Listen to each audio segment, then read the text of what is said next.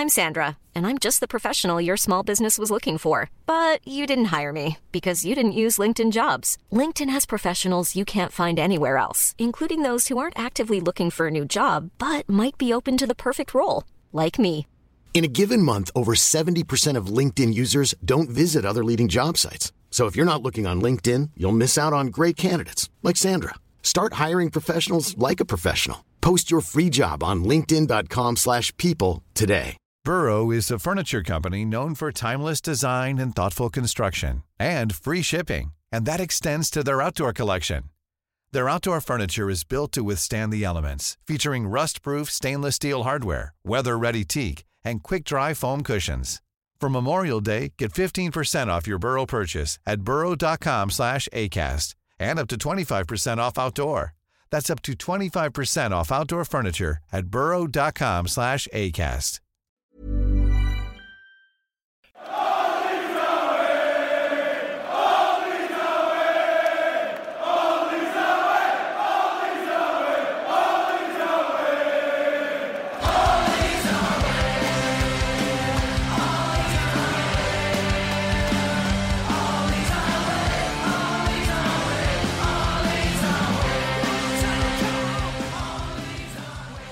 Hello and welcome to All Stats Aren't We, a podcast in which Leeds fans cast their combined eye over goings on at Elland Road, giving scrutiny to the underlying statistics and tactical footings at work at Leeds United. I'm John McKenzie, the Pascal Struijk of the podcast. Pascal, Pascal, Pascal. And I'm joined by the Bamford is great, isn't he, of the podcast, Tom Woodhead. He really is great, isn't he? And finally, the insert something negative here of the podcast. Oh no, there isn't really anything negative to say. It's Tom Alderson. Tom, how you doing? I'm very good. Um, I've actually watched the game back for the first time ever whilst doing these podcasts, so hopefully that leads to me sounding more informed. I'm not sure I'm going to be able to bring myself to do it when we lose 6 0 to Man United again. but yeah, it was a nice game to watch back. Um, and yeah, ho- hopefully I actually sound sound informed today. It'll make a change. yeah, I was going to say, that's not what we strive for at all stats, aren't we?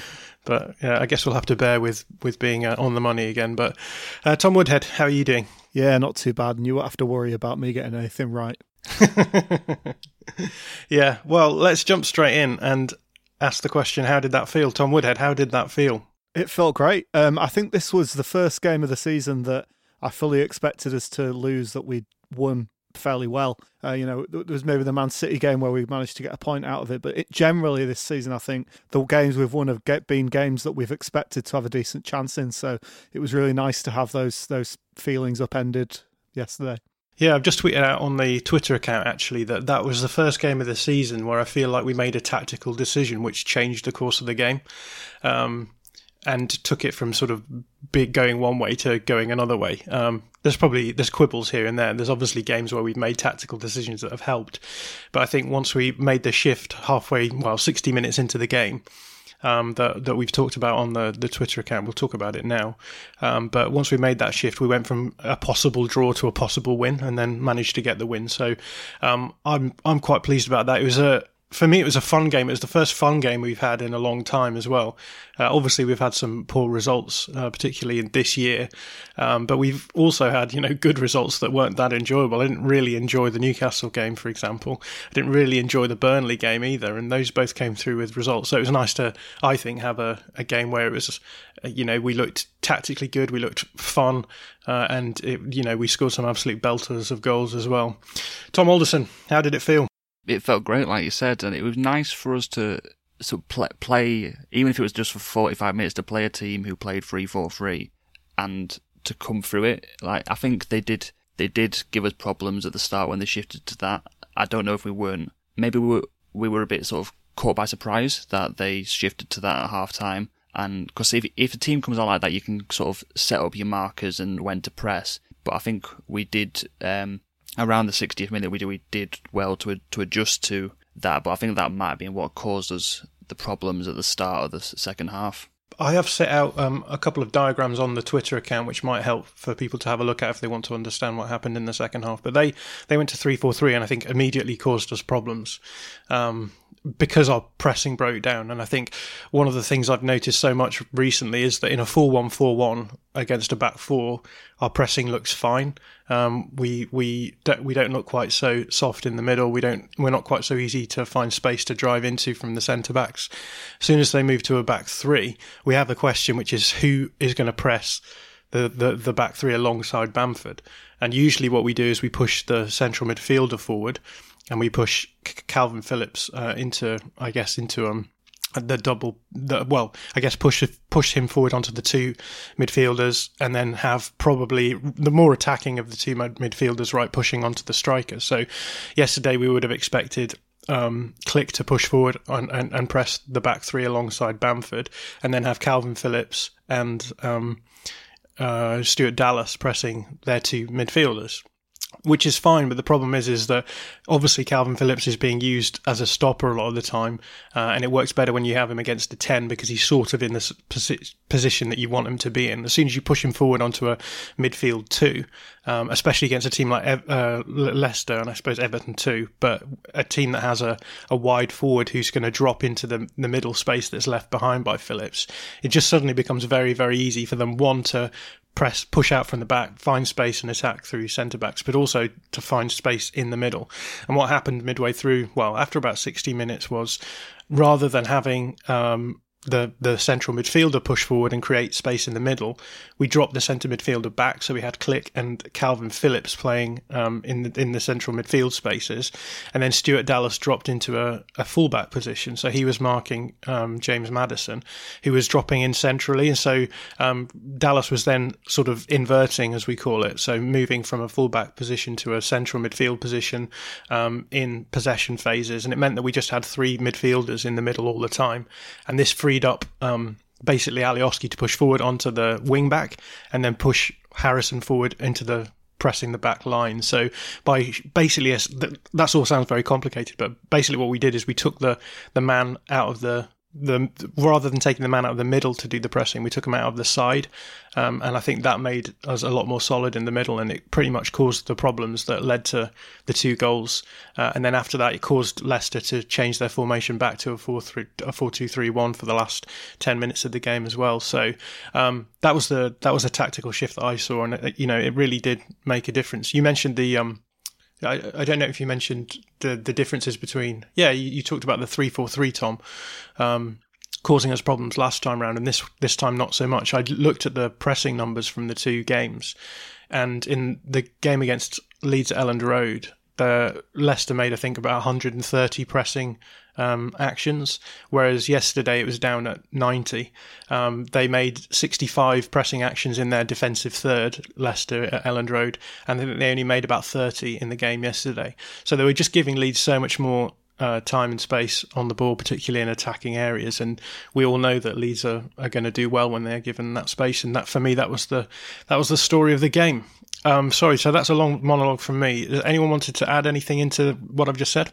Yeah, so um, I think what we've seen in the past as well is if Phillips is on a 10, he's culpable to, so if say like they shift out wide, he'll go with them and that leaves the space as well. And I think with Maddison playing almost in the front three, it meant that Phillips wasn't on him, so he could stay in that central position more. Um, and I just think that that just made us look a lot more solid.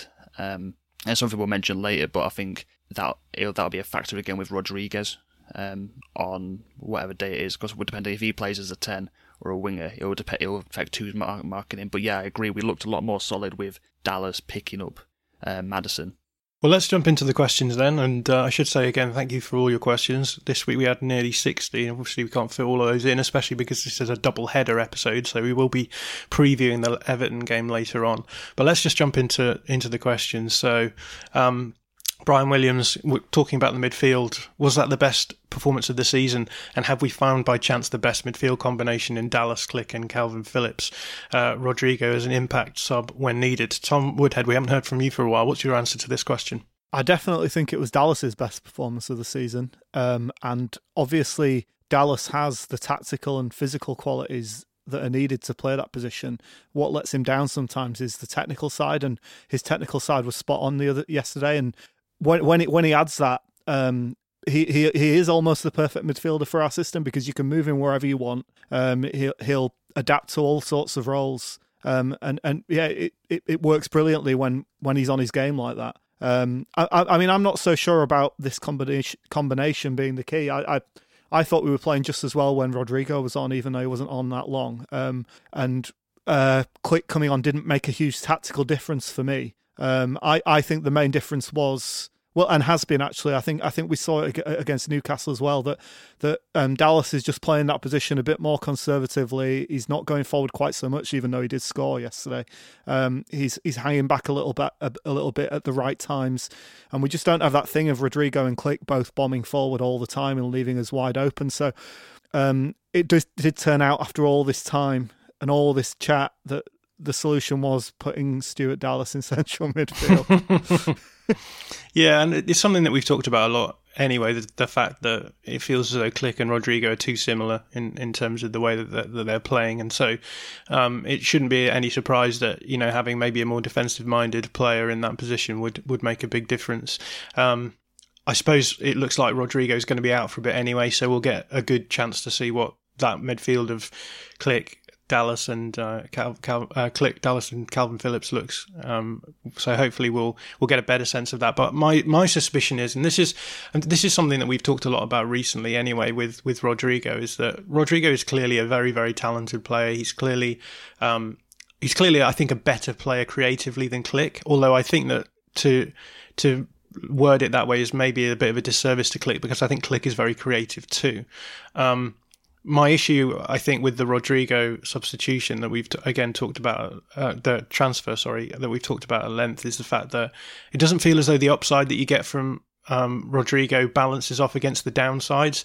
Um, something that I've watched back in the game um, from Sunday, and I do think that I think that Rodrigo is fine. Um, in possession, I just think out of possession, he, he just breaks down our press just a slight bit and it makes it just gives an in for, for oppositions to find space and and break through our press. And so I think if you balance the the obvious upsides of his creativity, the fact that you know he's played at you know the highest levels of the game, both internationally and, and domestically, um, and in, in Europe as well. And the fact that he can, he's an intelligent player. He can read space, can and can find those passes that, that maybe other players can't. I just think that that's let down a little bit by um, the the fact that we are, are um, pressing is is falling to pieces a little bit sometimes with him in the in the team. And again, that's something else I put out on the Twitter account this morning was just comparing the the numbers of press, uh, pressing actions that we did in the um, attacking third in the last few games. So since the first Newcastle game that we played. Um, the, there's been a sort of steady decline in the number of uh, press pressures that we've had in the attacking third, and that's obviously showing that that the um, the quality of the forward press is breaking down. And um, in the game yesterday, we were back up at I think it was 40 pressures after having been like down in the 20s in the last few games. So um, I think we've clearly done something by bringing in Klich and, and having Dallas there that allows, and again, it, it, will be structural as well, but it does allow us to be slightly better in the forward press. And I think that adds to um, some of the problems that have emerged in in recent weeks. Just quickly, John, uh, just just regard, regarding the Rodrigo signing, um, and, and, we've done this to death on the podcast, so I won't spend too long on it. But I do wonder if we might view it a, a little bit differently had, say, Bamford got like a two month injury in October or whatever, and then then you've got a player who can play up front or in midfield, and possibly the transfer might look like slightly better value for money if he'd if Bamford hadn't been so good, essentially. Yeah, I agree with that. I, I suppose the way that I look at it is that, that we had more pressing concerns to to fix than than bringing in another eight. Now we've just got actual pressing concerns. Yeah, now we've just got actual pressing concerns.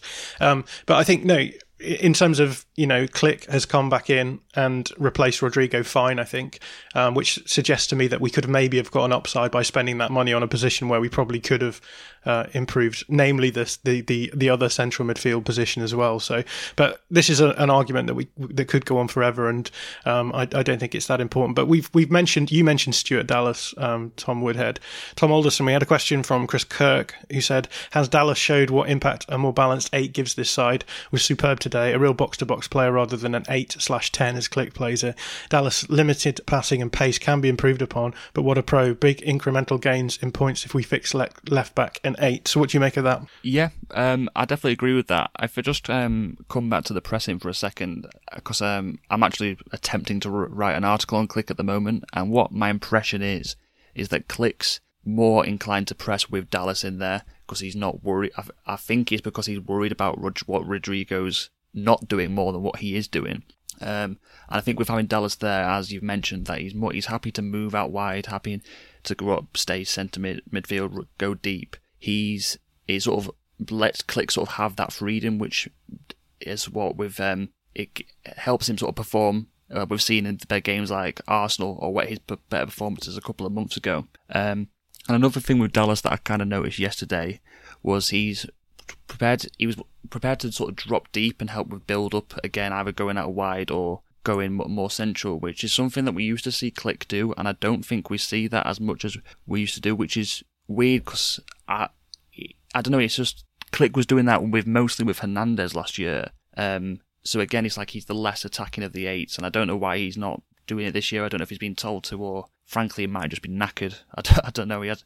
He's, this is the first time he's kind of getting a rest for about two years. Um, but yeah, it's definitely definitely having Dallas there yesterday brings more balance, and I I just think for for me it could I don't I think it could be a role that Shackleton could do. Um, I don't know what you think of that, and then you you can move Dallas back because I don't. I just think it's more Dallas is more with his positioning than than the technical side, and I think Shackleton is good enough to do that role as well. I, I reckon what um, the answer would be if you if you got an honest answer from Bielsa about this is like if you look at that third goal we scored where Dallas gets the ball in the left back slot, he holds off the opposition player, plays a nice pass um, and to Klich and then Klich puts Bamford in.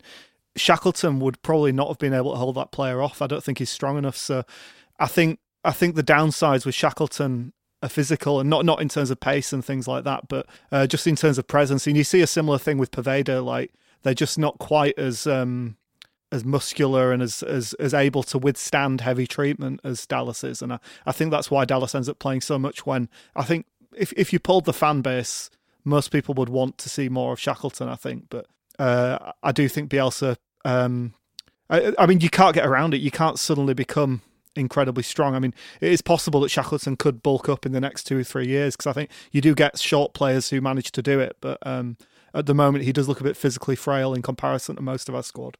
I think it's important as well to. It seems like a lot of people are always kind of thinking, "What's our perfect midfield?" As though you can just settle on a midfield and that's that. And I think the edge that we get from Bielsa is that there's obviously much more flexibility in the way that we play. Everything is system based. So it's not as if he's just going to be like, right, I've got our three best midfielders and now I'm happy with this orientation. It's going to be very much dependent on, on what happens. And I think yesterday Dallas played well because he didn't have quite, he wasn't under quite so much pressure in midfield. But there will be teams that we'll play against and, and no doubt it will happen in the next few games when Dallas will, will look poor in midfield because um, in in possession phases he, he is put under a little bit more pressure and um, he he isn't able to help us in the build up quite so much. So that's that's just sort of the the trade off that you get. So I think it's important to remember that a lot of this is just sort of thinking on your feet, and that was what was so great for me about the game yesterday was that Bielsa thought on his feet, saw that it wasn't working in the original setup that we had against the three four three, and then switched it around. So. Um, I think um, it's important to, to remember those things too. Um, I've really not not structured the questions here very well because we basically talked about all the questions that we've got. But we had a couple of questions about the press which we've already covered but let's let's just ask them and, and, and see if there's anything more that we want to add. So jake rusby said feel our press was a little bit savvier than the reverse fixture and we were happier to let leicester have the ball and pick them off. Is there any stats to support this? Not quite a plan b but it seems to me bielsa subtly adjusted and learnt from last time around. Great result buzzing. And then sean says maybe just me but there seem to be occasions which Klich held back and and let their goalkeeper and spare centre half have the ball rather than press? Did we not press as much as normal in their defensive third?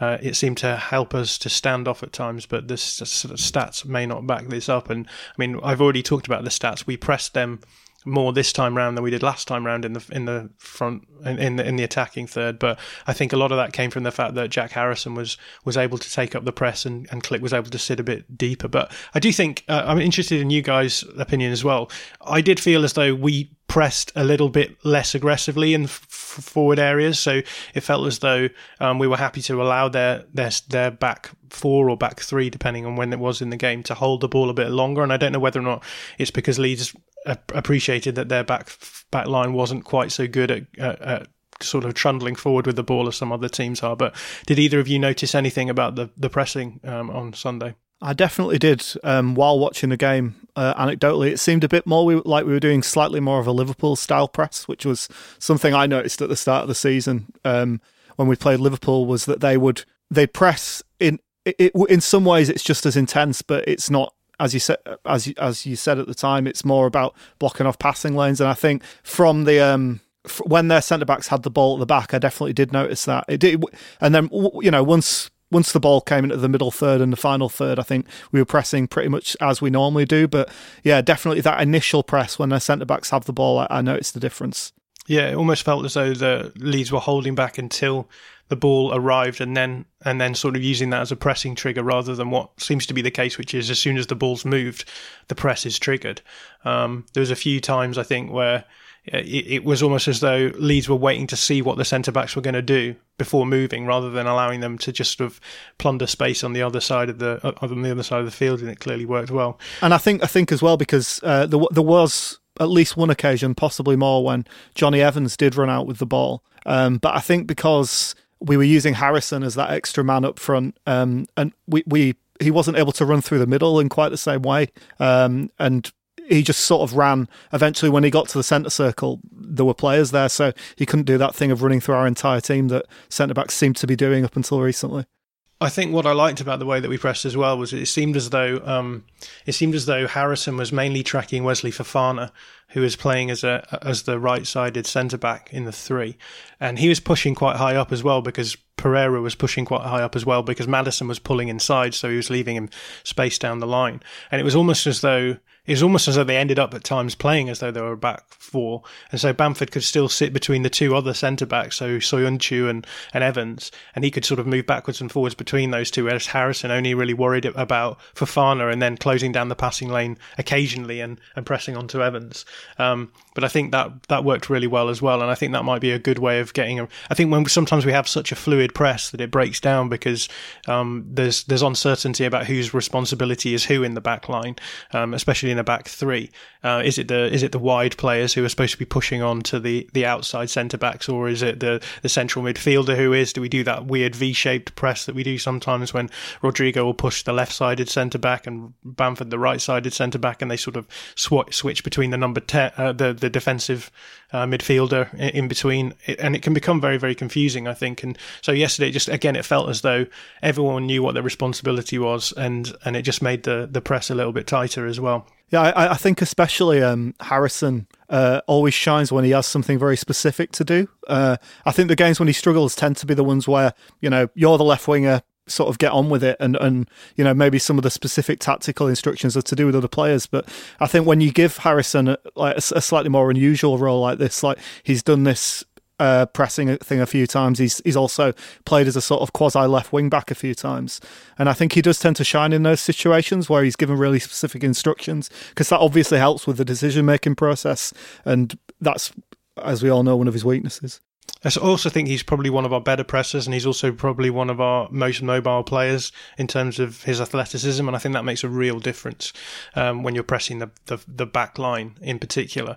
And it just it just felt so much more tight the the forward press in this game than it has done in other games. Like I agree with what you're saying. Like they were allowed to, um, they were letting the centre back sort of um, run out, but when they had like their their body to our goal. But when oh, I think what we did quite a lot was sort of go hit the ball sort of long, sometimes over the top of them, and then like other teams have done to us, press them when they were had had their uh, body to their own goal, because um, it was harder for them to, for them to play out. Um, and I, yeah, I just think it was that's just something that we've seen work well against us, and I wonder if that's a reason that we've picked that up. Against the four two three one, I noticed that there was just we were just finding space in the wide areas in behind their fullbacks all the time, and I think that's why Rodgers changed things up as well a, a, a lot because you know even if Leeds are being put under pressure, um, which I didn't think they were so much, you still have that out ball, which is you can just fly the ball down into into Raphinha or Harrison, and and they're attacking the centre back, the two centre backs because the centre back uh, moves over to cover the space, and it just stretched their team so much. I think that's largely why um, um, Rod- Rodgers wanted to turn things around, and I think that you know the pressing also worked there. I do think it's true. I think you know we did high press. It wasn't as though we just dropped off our high press. It was just when that in build up phases in particular when Leicester had the ball and it looked like they could maybe move the ball around, find some space in the centre backs, drive into it. It felt like we were a little bit more hesitant to go forward in those situations, and um, it just it I I felt that that that that passive approach actually added a lot more to our forward press because we didn't just end up with um, with players all over the place. Although that said, I think when we played against the 3-4-3 originally with our usual sort of 4-4-2 structure with the central midfielder pushing forward to as almost like a striker out of possession um, we felt like the structure fell apart so quickly. It was so easy for them to move us around and find space um, that that's why Bielsa then switched into that. Into I guess it was it was almost like a three-five-two. I think someone described it as well, where because because um, um, Dallas was tracking Harris, uh, tracking Mad- Maddison, and Maddison was coming inside. It, it, it just sort of looked like there was an extra midfielder, an extra person in the midfield, and uh, I think that made a big difference. Um, yeah, but one more question on midfield, and I think this is interesting from Jacob Stambridge because he says to put a different spin on the midfield question. What situations can you see where it would benefit us to have both Rodrigo and Klich in midfield, given the better balance we have when only one plays? Um, I don't know if either of you have any thoughts on this yeah, if a team that is going to press us more intensely in that midfield area, um, which will then show up, um, show up like Dallas's inability, um, sort of in those build-up phases where you've got got less time on the ball, then it suits Rodrigo and Klich. But I don't. I would almost be tempted by Roberts because I just think it's something different. Whereas I think Rodrigo and Klich is exactly, they're pretty much the same in what they're looking to do. Um, but yeah, if we're trying to break a team down, maybe late in the game, then obviously you'd want Rodrigo and Klich on there probably more than you'd want I don't know Stuart Dallas or anyone else really. I was thinking maybe the three-five-two is the best situation when we might see that. So I don't know whether or not when we play Sheffield United, we'll end up matching their three-five-two with our own three-five-two. But then you would expect maybe Rodrigo to play as a second striker. It depends what you play with with Harrison, I suppose, because you could. We've seen Harrison play as a second striker in a three-five-two as well, but I, I could see the three-five-two being a, con- a, context where you could fit both of them on the field at the same time. Maybe not in midfield, but even still, you know, if if you can get Phillips behind them, and um, yeah, you, you, you have that coverage, I, I think it's probably not not too bad to do it there. Right, we need to talk about Pascal because we had lots of questions about Pascal, which was which was lovely. I can't believe you've lasted this long, John, without talking yeah, about Pascal. Well, you know, I'm. I feel as though my work here is done, and so I'm sort of toning down the Pascal stuff a bit uh, at the moment. But um, we had a couple of questions. So uh, one of our patrons, Tom Marsden, uh, messaged in saying Struijk looking comfortable playing right centre back against the top six side, albeit not against Jamie Vardy. We got to see more of the two sided passing range we've heard about from the Leeds camp. I know you guys talk about Struijk uh, a lot, but I'd be interested to hear where you think his true ceiling is after a game like this. Also, shout out to Paddy B for that top bins beauty today. Uh, and then Geisley, friend of the podcast, said an analysis of Pascal. Maybe his recent performances at centre back have been superb. So, uh, Tom Woodhead, do you want to wax lyrical about Pascal? Yeah, I thought he was great. Um, we were saying uh, off air, I, I personally think he has had better games this season, even though I thought he was very good yesterday. Um, primarily um, in possession, I think he's had better games. Even though he did make some great passes yesterday, there, were some sloppy ones as well. But I thought defensively he was pretty much spot on. Um, he always seemed to be where he needed to be. He always seemed to have his man when he needed to, or and made the right decision to leave his man when he had to. Uh, he, he, was mostly decent with both feet, um, uh, and I think it definitely works better with him on the right and Cooper on the left when we when we play the two of them. You know, we've tried both of those now, and uh, there might have been defensive reasons why we did it against Newcastle, but f- for me, I'm not sure they would ever overcome the offensive or, or the possession based reasons uh, for putting Struijk on the right. I just think he's a lot more comfortable using his right foot than Cooper is. So, and and Cooper also had a great game yesterday. Um, like one of his best of the season as well. I think so. Um, it, it looks like a decent partnership for now. And Tom Alderson, what would you answer as to the question about his true ceiling after a game like that? I just think um, a, a starting centre back in for hopefully what is will end up being a mid-table Premier League team pushing for Europa League. Reach for the stars, Tom. yeah, I, I, yeah. I, he's not as good as I don't think he's like top four level, but I, I think he's he, if he started every game from now, I'd be quite happy with him, and I think he'd only get better, and he'd probably get better at the level that um, that Leeds are going to get better, hopefully. I mean, I'm obviously a bit higher on um, on Pascal than that, but uh, it's always an interesting one with centre backs. I mean, uh, the, the the player who always comes to my mind is someone like Virgil van Dijk, who is now acknowledged as being one of the best centre backs in the world, if not the best centre back in the world. Um, and for a long, long time, I don't think anyone ever really saw him as being a potentially brilliant, um, um, like elite level centre back. And it's it it does very much depend on um, you know what team you're playing for, right? The the sorts of things that that Van Dijk is doing um, are really highlighting some of the strengths that he was never able to highlight when he was at Southampton or Celtic, for example. Um, so I don't know. I, I, I think one Pascal is very young. He's only 21. This is his first year in senior football, and he's he's I think he's playing really well for for a, youngster in his first season in Premier League football. Um, I, I, I expect that one day he will be at a side that plays Champions League football. There you go. I've said it. Um, Tom Tom Woodhead, um, do you want to dampen dampen the spirit slightly? I, I wouldn't I wouldn't say that's impossible. So I mean, if if you if you're talking about ceilings, I always think that, that the way to analyze it, um, and obviously you can never be quite sure, is to think what deficiencies does the player have that can't be reasonably overcome in the fullness of time. And I think the only one of Struijk's that I could say is that his pace on the turn, I don't think is ever going to be at the very top level. Um, uh, but it doesn't necessarily need to be to be a great, great centre back. So, uh, you know, will he be end up being one of the best centre backs of all time. I don't think he's he's quite he's quite got that chance, but I can't see any other um, parts of his game that couldn't get better. Uh, you know, even even the slight deficiencies in his game, I can't. Most of them, I think, could be improved with time. And I think we've we've talked about it in the group chats as as his issues being maybe uh, being more um, Enf- enforcing himself on games a little bit more. Like we, there, there, seems to be a little bit of a lack of confidence there at times.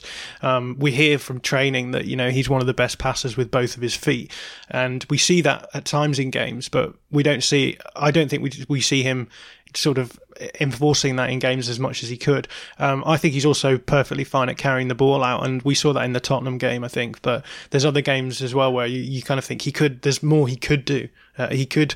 Um, really enforce himself in games a little bit a little bit better and I think that's that's the sort of improvement that is very well within his capability. It's not it's not something that's going to be hard to learn. It's just a, a, a, question of him becoming more confident, and the more that he plays, the the more that development trajectory will will continue. So it's just great having a, a player coming through your youth system and then and then making it into the team even in the Premier League. I think that's that's the exciting thing for me. Like He's got he's got a good story as well. Like the fact he was let go by Ajax at quite a you know a young age and came to a, an English Championship team. it's not really a a very standard progression for a player who ends up playing at Premier League level. I don't think normally, I think Ajax would, would normally think if they thought the player had any chance of playing for them, they wouldn't have released him. So, you know, fair play to him for coming back for that and, you know, getting into a Premier League team. And there was the story about after the Cardiff game when he was he wanted to leave because he felt he'd let the team down. Um, so th- it's quite nice to see that that sort of turnaround, especially because you know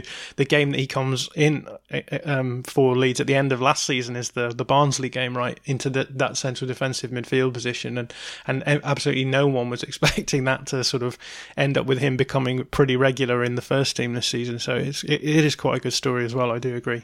Um, one more question before we we move on.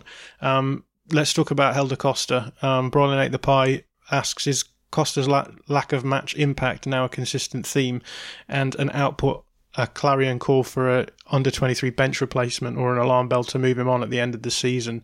Uh, Tom Alderson, you're a, you're a bit of a, you've been a bit of a fan of, of Helder Costa. How are you feeling about him now? I would move him on at the end of the season because I think if you can get some of the money back, you can improve the squad elsewhere and we don't do we need four wingers? I don't know. That seems to be the only place that we actually quite like having depth, or Bielsa quite likes having depth. Um, I'd still keep him on the bench because I don't think there's anyone. I don't. You're more clued up on the under 23s than me, John, about some uh, someone that could uh, come in and do a better job. He just looks like he's a man with no confidence and lacking game time. And I think it's. I don't. We're not. We're obviously not in the FA Cup, and he just he can't. The only way he's going to get that is in the under 23s, and he's too good for that level. So it's just a difficult one. But yeah, if he's if there isn't space for him, if if Poveda's ahead of him in the pecking order, which it seems to be, then I'd move him on and get someone else in if we can. I think we've never really answered the question of how who do you have as a backup to Jack Harrison on the right hand side? I'd quite like to see that being the, the the the position that's targeted, and then you just have Poveda and Raphinha on the on the right. I'd like to see someone brought in on the left who maybe even a right sided um, winger, a right footed winger, I guess, which we don't really have. Crazy talk. Right footed player? What's that about? I know it's disgusting. Sedition. I might hand myself in at the uh, at the club shop. Um, Tom Woodhead, what's your take on Costa? It's an interesting one. I mean, I've, I obviously, obviously there's no time to do it now anyway, but I wouldn't let him go now. You know, it would it would be at the end of the season if we do let him go. But things can change very quickly. Uh, he was playing relatively well at the start of the season, you know, and if Raphinha gets a you know a two month injury, then I think it probably would be Costa who came into the team rather than Poveda, even though uh, Bielsa tends to prefer Poveda in terms of changing games. Um, I think he would probably trust Costa more with the defensive side. And even though Costa really did play badly in possession when he came on yesterday, uh, yesterday I do think he do, he has the pressing down and he, and he knows what he's supposed to be doing uh, in the all the different defensive phases of the game. And I don't think you can underestimate that. So I would only want to bring in a player to replace him who was obviously a great prospect and obviously has the potential to be quite a lot better than Costa or is already quite a lot better than Costa. I wouldn't, I don't see the point in dicking around, you know, bringing in someone who's about as good and might be a tiny bit better um, because, you know, he knows what he, he, knows what he needs to do now. So, um, I, th- I, think it, we would have to find the right target, but I agree. It would be nice, especially to have a right-footed winger, just so we've got um, that that that option to change it up. Um, one final question, um, a short a short question with a short answer, hopefully, um, but from our friend Mickey Pika. Give me one good reason why we can't finish top seven. Tom Woodhead. Uh, fate. Fair enough. Tom Alderson. Uh, there's seven teams better than us. yeah, I'll go with that too. Um, you're looking at, I, I, guess, one of we'd have to finish ahead of one of Chelsea, Tottenham, and West Ham. I think, uh, give or take well. Everton, Villa, yeah, and even I guess Arsenal, uh, given their recent results. So I just don't think that, given the situation that we're in now, that will will make up that difference. But there we are. I do I do think that um, a mid, mid a mid table finish is not to be sniffed at, and something that I would have bitten your hand off for at the beginning of the season. Absolutely. Many of us have those stubborn pounds that seem impossible to lose, no matter how good we eat or how hard we work out my solution is PlushCare. PlushCare is a leading telehealth provider with doctors who are there for you day and night to partner with you in your weight loss journey. They can prescribe FDA-approved weight loss medications like Wegovy and Zepbound for those who qualify. Plus, they accept most insurance plans. To get started, visit plushcare.com slash weight loss. That's plushcare.com slash weight loss. I'm Sandra, and I'm just the professional your small business was looking for. But you didn't hire me because you didn't use LinkedIn jobs. LinkedIn has professionals you can't find anywhere else, including those who aren't actively looking for a new job, but might be open to the perfect role, like me. In a given month, over 70% of LinkedIn users don't visit other leading job sites. So if you're not looking on LinkedIn, you'll miss out on great candidates like Sandra. Start hiring professionals like a professional. Post your free job on linkedin.com/people today.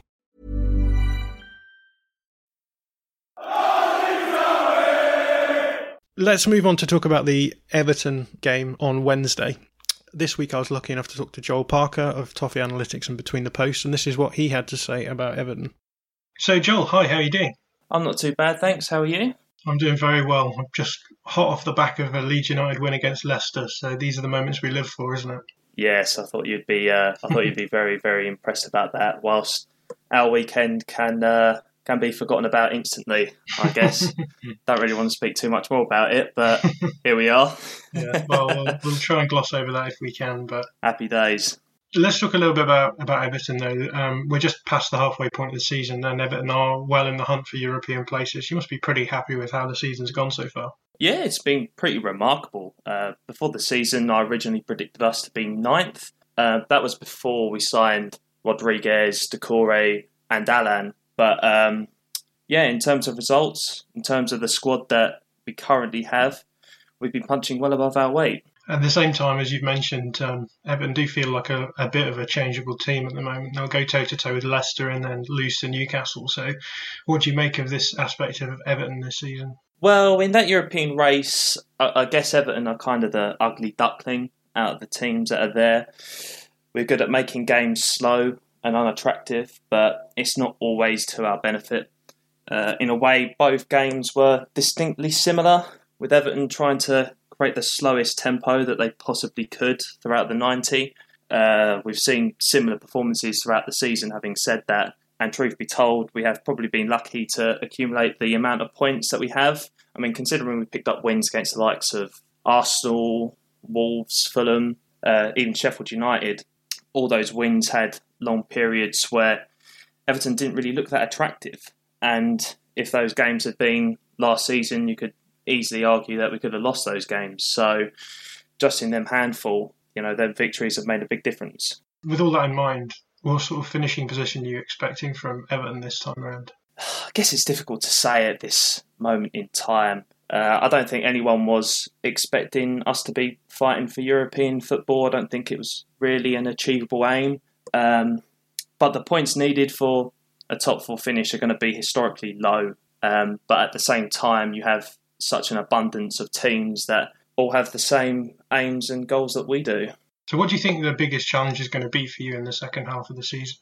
I guess it's going to be dealing with injuries and absentees. I mean, outside the the first team squad, our depth is very limited. Um, Moise Kean was already out on loan today, or might have been yesterday. We announced that Cenk Tosun is also going back out on loan to Besiktas. Now, both strikers not comparable to the effect that Calvert Lewin has had, but now it just leaves Calvert Lewin and Richarlison as our only viable options up front.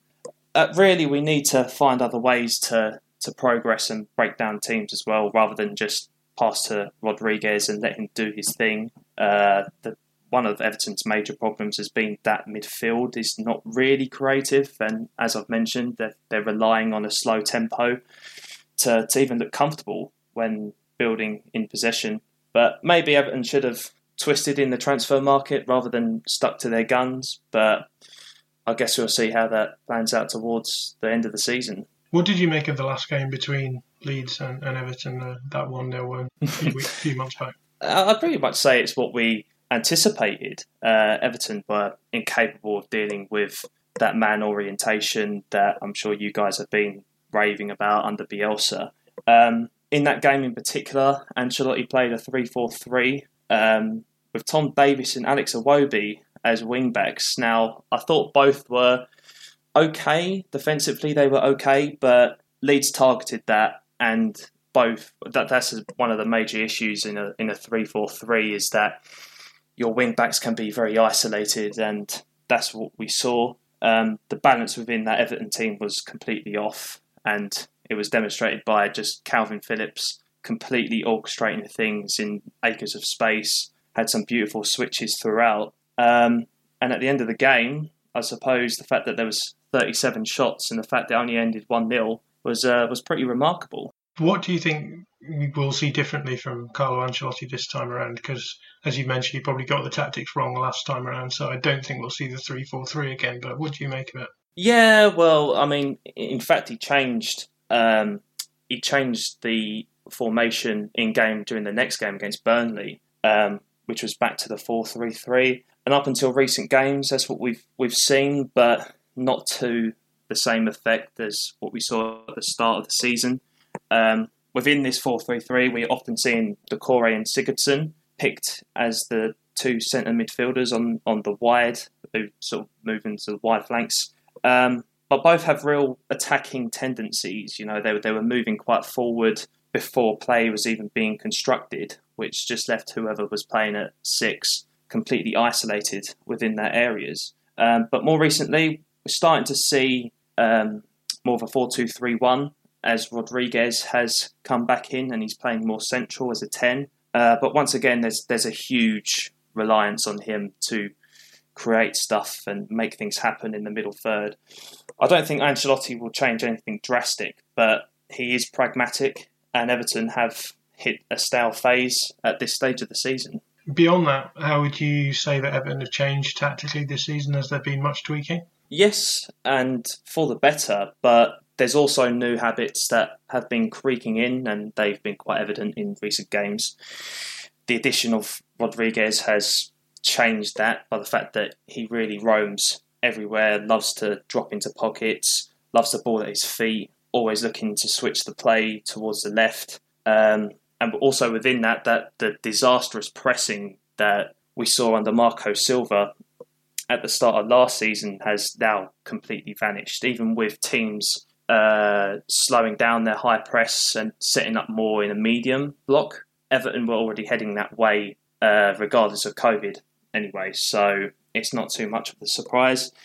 We're a better team, but uh, as I said, there's also, there's also deficiencies. Um, for example, once Everton are in the lead, Ancelotti demands that his team sit back and defend with all the men behind the ball.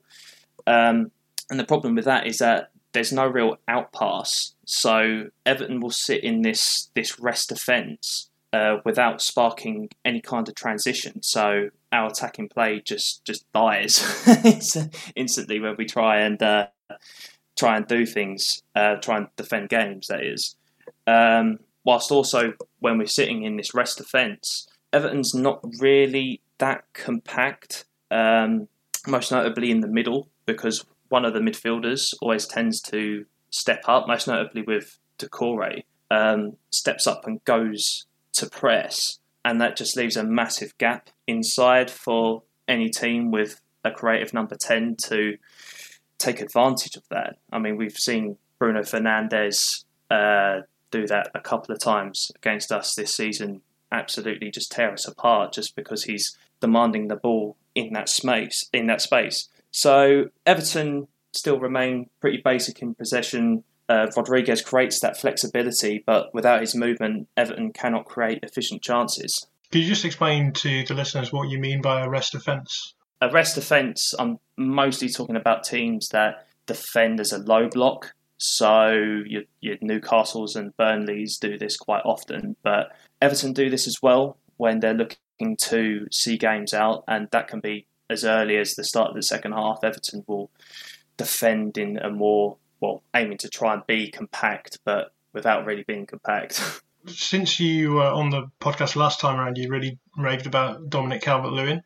Um, he's really gone off the boil since then. So, what do you think happened with him? Short of you cursing him, I think um, I think his chances and, and services have absolutely vanished within the periods of Everton structure basically going off. Uh, at the start of the season, we were seeing Calvert Lewin have four or five shots a game, but now he's he's barely managing one or two, and that's mostly due to the structure just completely vanishing.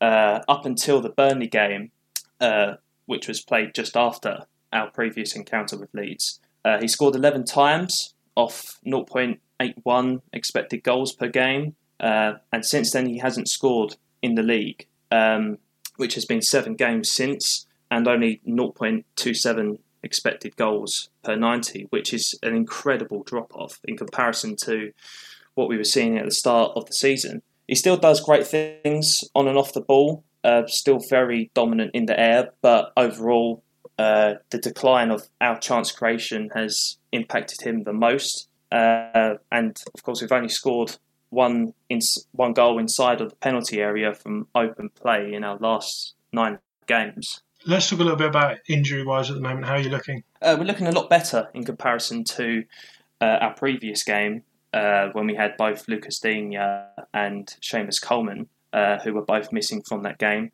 Uh, currently, our biggest omission is Allan, which has proven to be quite a big loss in that midfield because out of our midfielders, he's, he's the only one that really defends at sort of the Idrissa Gueye levels that we were seeing a couple of years ago, and no one's really replicated that other than himself. So he's been a big miss. Um, he's out with a thigh injury that he picked up just before Christmas. Um, whilst Fabian Delph and Gbamin are also completely non-existent with recurring injuries. So other than that, Everton have got virtually a fully fit squad. So how are you going to line up on Wednesday then?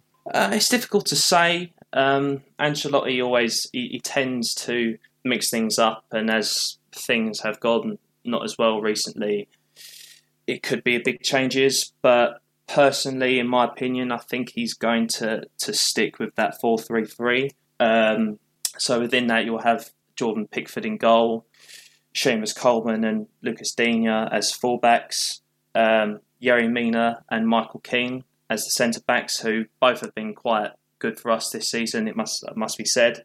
Um, Tom Davies in that sixth position, uh, Doucouré and Andre Gomes as our midfielders, and then the front three of Rodriguez, Richarlison, and Calvert Lewin. And you know this, but a question I ask every time is which players on the Everton side need to perform well to beat Leeds? So who are you going for this time around? Hopefully, Tom Davies will be back in that midfield. I think he provides more mobility and can deal with a, a higher intensity that obviously Leeds do provide. Um, so he's going to be an important asset, whether he's selected or not.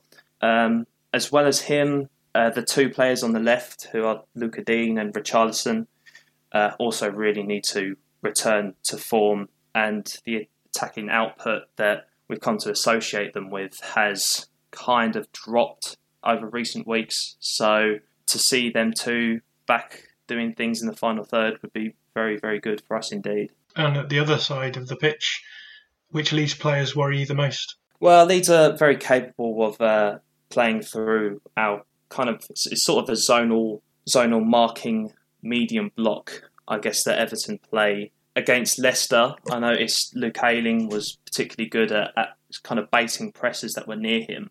Um, doing this by remaining quite deep when he received possession, and that also encouraged rotation down that that right side, um, which Leeds often aim to to play through at that time. So he's a player that I definitely think will have uh, a lot of influence down that right side, and also you have you have such a great crop of creative midfielders. You know, Raphinha, Harrison, uh, Klich, all capable of making top opportunities. Um, and it's good to have such options and not be heavily one dimensional like we are at recent times.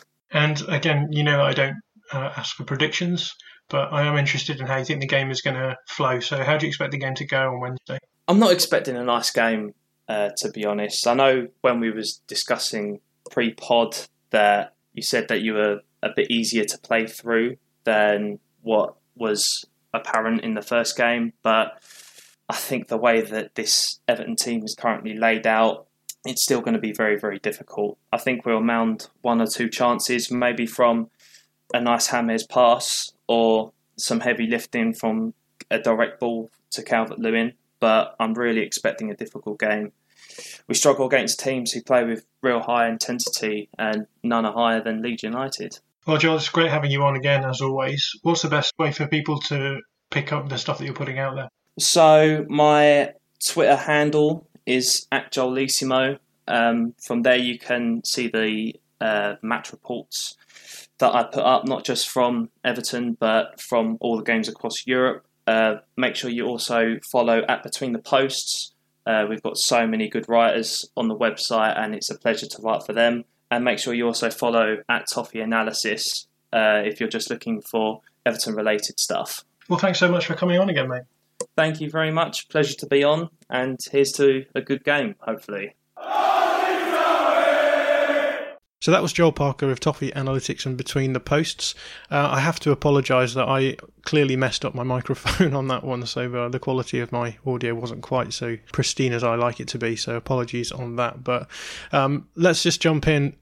Tom Alderson, what sort of questions did that raise in your mind listening to Joel there? So one thing he said was that there's quite a lot of space for a ten um, playing against Everton, and he then said Allan was out, who I've um, whenever I've watched, I think it's done quite well this season, um, and I just think with Tom Davies playing there, they won't be as strong.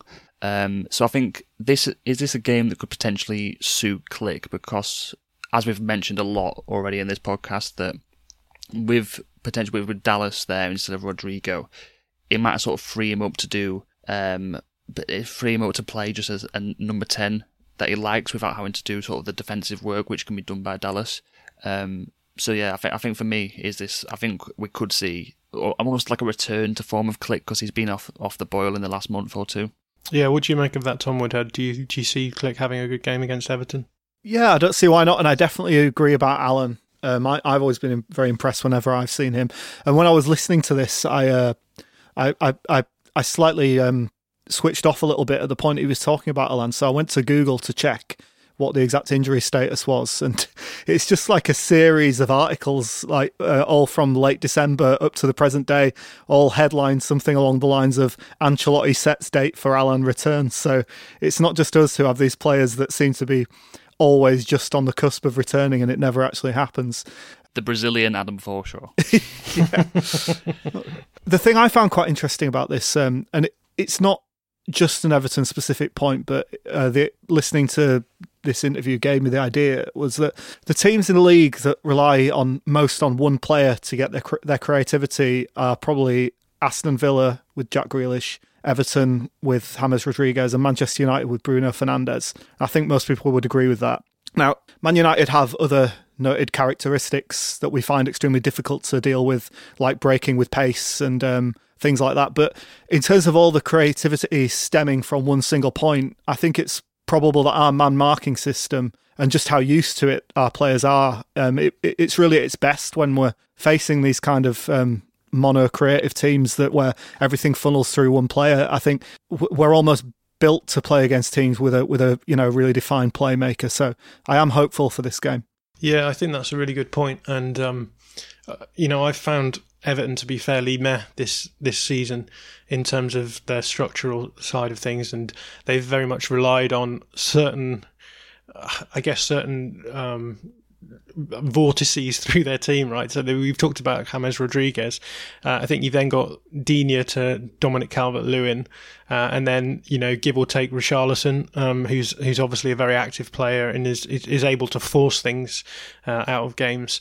And I think once you take those out of the equation, and I think you know we've we've already we will go on to talk I think about Dominic Calvert-Lewin and and Digne, um, and that that that sort of interplay between those two going off the board, and then Dominic Calvert-Lewin really struggling.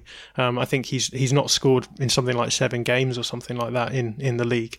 Um, once you take those away, what's what's kind of left with with um, with a team like Everton? Whereas I think for us, we are always going to be that team that is typified by Patrick Bamford laying the ball across the, the face of goal yesterday to Jack Harrison, uh, because there's a realization that you know we are greater than the sum of our parts, um, and and we found that I think the first time around against Everton, where you know they really didn't they really didn't stymie the sorts of things that we're very good at uh, Kalvin Phillips had his best game in the Premier League um, because he was just given so much space. Um, the, playing a 3 4 3, they just left acres of space for our wingers to get into. Um, so I, am looking at this game with uh, quite positively in terms of I think that when it comes to the tactical battle, I think we'll be okay. That said, I didn't think we were going to beat Leicester and we turned that around um, across the course of the season. And I thought we were going to be fine against Newcastle, and uh, they really turned things around in the second game against them. So um, I, am I'm, I'm sure that you know they are going to pre- present us with a slightly different challenge in terms of the structure. And so with that in mind, let's talk about the structure because um, I think uh, Joel said that, that Everton are likely to play in a 4 3 3. Um, we did a little bit of uh, of research beforehand, and it seems as though um, Everton have been playing in largely 4 2 3 1s or 4 4 2s, according to Transfermarkt. Now, it may be the case that there's a level of fluidity there um, that, w- that we aren't um, ready to uh, ready to take account for because you know we haven't watched through those games with, with an eye to the structure. But um, how do you, assuming that, that Everton played the 4 three three. How do you see us uh, uh, lining up in this one? Um, so I think it'll be just the, the back to the four one four one, won't we? So it'll be. Um, I, I think we'll keep. It's a, it's an interesting one actually because I think I was about to say we'll keep Dallas in midfield, which you think would expect, but then that would if it is the four three three from Everton, that would leave Alioski against Rodriguez, and that's not something that uh, makes me sit comfortable. Um, so I'm I'm not sure, but yeah, I think four one four one definitely. Um, I just I'd struggle to pinpoint the who's actually going to play where though, as always with Leeds. Yeah, I think it'll be the same um, starting lineup apart from Klich coming in for Rodrigo. That's if Raphinha's fit, but I think we may well see Dallas at left back, man marking Rodriguez and Alioski in midfield, which we have seen. I can't remember the other game we saw. Was it was it against Everton again that we saw this? Yeah, the first time. I think yeah. we might see that again if if if if James is playing on the on the right wing. Yeah, I think that's probably probably right because then you can sort of have the um you can sort of have or even the inversion of of, of Dallas in to help out in the in the um because Everton will have two eights right so they'll have a um they'll have a I guess was it David he said Davies and I think it was Doucouré and Gomes. Yeah so Doucouré it'll be Doucouré and Davies in, ahead of Gomes I would have thought. Maybe I'll be wrong on that but I think that's how they'll line up. They'll have like a slightly deeper player and then two eights uh, in which case you've got to have Kalvin Phillips and I, I, guess two other midfielders there. So maybe it will be um, Phillips with with Alioski alongside him, with then with Klich ahead of him, watching the the, the more defensive player, and then uh, and then Dallas just tracking in, um, uh, tracking on um, Rodriguez. Um, that's a possibility. Um, it'll be interesting to see how that works out. But um, I again, I think you know Phillips was given so much space last time um, because th- there was just no pressure put on him whatsoever. So hopefully that that should work out well for us. Um, assuming that they, I mean, I guess that I, I just can't see them coming out in a three-four-three because they're not doing that anymore. But um, assuming they they came out in a four-two-three-one, which is basically exactly the same way around, right? But with two deeper players rather than the one. Um, so I guess they could play Davies and and um, Gomes side by side and have Doucouré in the ten, or even T- Davies in the ten and Doucouré in the in the two. And then I guess you just sort of stick to your formation four four one four one perfectly because you then have um, Phillips on the defensive player and then the two eights, whoever they are, uh, against the the um, the two deeper central midfielders as well. So I, expect that will be the the way it will be. Anyone want to add anything on top of that? The only thing I'd say is that playing with a playing a four two three one, which is one of the few formations that allows you to have a ten, and then not playing James Rodriguez as the ten, it seems ludicrous to me. But maybe I'm missing something. Yeah, and I think you said Tom Alderson that Rodriguez played as the ten against Newcastle, right? Yeah, because um, that was when I watched the game on Saturday against Newcastle, um, which was horrendous. But I'm glad I'm getting some use out of it. Um, and I think with I think Rodriguez did play as the ten, and a lot of the time he tended to drop deep or shift um, shift to the wings, uh, which is something that we've seen causes problems with Philip Philip sort of following the the ten, and that's leaving a lot of space. So I think I think it will be will Phillips will have to be quite disciplined if this is the case, um, just to make sure that he just do, doesn't leave that space. But I don't know because I think Rodriguez, because he was dropping so deep, it kind of neutralised the threat, and all he seemed to do was drop deep and then ping it out to Digne and that just was um, Newcastle were dealing with that fine. So I think it'll probably be a case of if he does drop deep, Rodriguez um, Phillips will be like, fine, go and go and do whatever you need to do. I'll I'll be here when you get back. I think we have seen situations this season where it's been Phillips and Dallas in midfield, and Dallas has actually taken the responsibility of man marking the ten, and Phillips has taken one of the other midfielders. And I think it would probably be that. Uh, I think he trusts Dallas to man mark a creative player more than anyone else, and he'll just he'll work the formation around that. In, in my opinion. Yeah, I think especially if you're playing against a team who have a 10 who moves. I think we did. Uh, uh, Manchester United is a good example of that because um, I guess Fernandes was playing as the 10 and he was dragging Phillips out everywhere. And it might be, a, again, another game. It might be another good game for us to play with Dallas as a, as a as a, as a player who's actually sitting in behind Phillips and just man marking the creative player and just allowing Phillips to then stay on the the other two mid one of the other two midfielders and then remain central most of the time um, and then cover that player who's going to drive forward into the space left behind the 10 um, I'll be interested to see if we do this more after the game against Leicester where we, we clearly did that um, let's talk about Digne Dominic Calvert-Lewin and Richarlison uh, because they are all players who are off the boil. How do we feel about facing uh, this Everton side, who obviously have a lot of talent, but they don't seem to be getting the most out of it at the moment? Tom Woodhead. Digne didn't play the first game against Everton, did he? Is obviously a new threat that we'll have to worry about because he, he, is one of their best players and didn't play in that game. Um, it's always interesting playing against players who are, you know, quote unquote off the boil because it doesn't take much for them to get back up to boiling point um, eventually, does it? So, uh, I, I, I mean, I think they're all good players, and, and you can't really read too much into current form. I don't think. Um, I do think with especially with players like Richarlison who are very dribble based. Um, they can be if if you know if they're not on it, then they offer almost nothing. So um, it will be nice if you know he he keeps on playing. You know, not not quite up to his level. And and Richarlison, uh, this is anecdotal, but it seems to me always to be one of these players who plays well in the first half of the season and not so well in the second half of the season. Maybe I'm basing that on one season at Watford or whenever it was, but. Richarlison tends to like drifting um, towards the centre, and that leaves a lot of space over for Digne. And that what Newcastle were tending to do was they were letting him cross it in and just heading the ball away. Now I, I can't see us uh, taking the same approach because I just don't think we're as I don't know. I suppose we're pretty good in the end with uh, Struijk and Cooper there, but I just think they they were letting Digne have the space, and I just I can't see us doing that. Um, so it'd be important for Raphinha to get back. Um, in terms of Calvert Lewin, he just I don't think he's getting the service um, in recent games, which is I don't I think he's still doing. It's very very similar to Bamford in that he's doing all the off the ball work that you'd want him to do, and he just he just hasn't got that com- confidence in goal, or it isn't getting in the same opportunities that he was. And I think he's such he's a good enough player that that could just switch. Uh, put, all he needs is one decent chance, and he he could could score. Just needs one to go in off his arse, Tom. so, who needs to play well for Leeds on Wednesday if we're to get a result against Everton, Tom Woodhead? I'll say Dallas again, uh, as he probably will be tasked with marking James in some form or another. Uh, and Tom Alderson. I, well, I, could, I could quite easily list half the team here. Because um, I think, well, Ayling will have to be, probably do similar with what he did against Barnes. I think after the first goal, he was fine with um, Barnes dribbling at him. And I think Cooper almost was like sweeping up, so I think he'll be fat, same again against Rich, uh, Richarlison. I think Raphinha needs to cover Digne, but again, he did that well um, against Leicester. And then um, the centre backs just need to not let Calvert Lewin head the ball, basically. Um, apart from that's everyone needs to have a good game. Basically, is what I'm getting. At. And so, how do we think that the game is going to pan out on on, on Wednesday, Tom Alderson?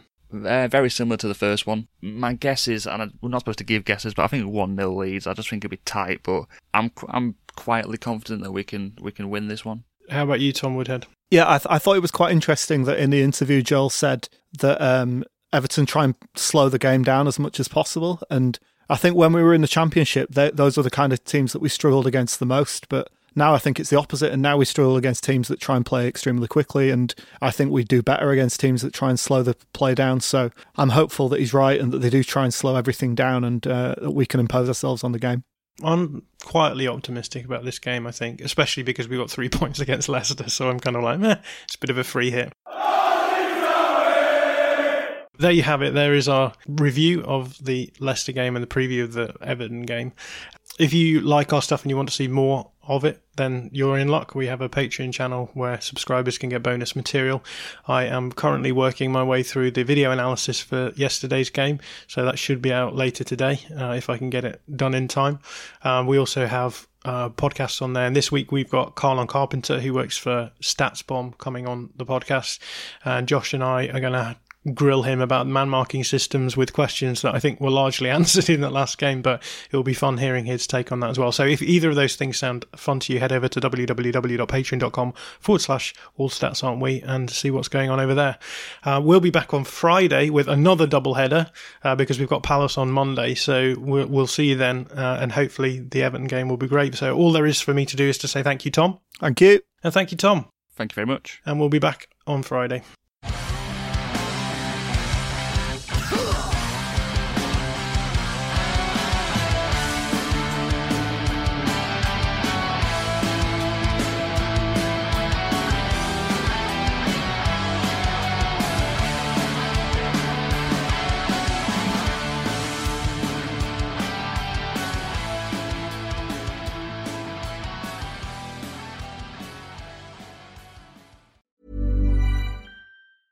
Mom deserves the best, and there's no better place to shop for Mother's Day than Whole Foods Market. They're your destination for unbeatable savings, from premium gifts to show-stopping flowers and irresistible desserts. Start by saving 33% with Prime on all body care and candles. Then get a 15-stem bunch of tulips for just $9.99 each with Prime. Round out Mom's menu with festive rosé, irresistible berry chantilly cake, and more special treats. Come celebrate Mother's Day at Whole Foods Market.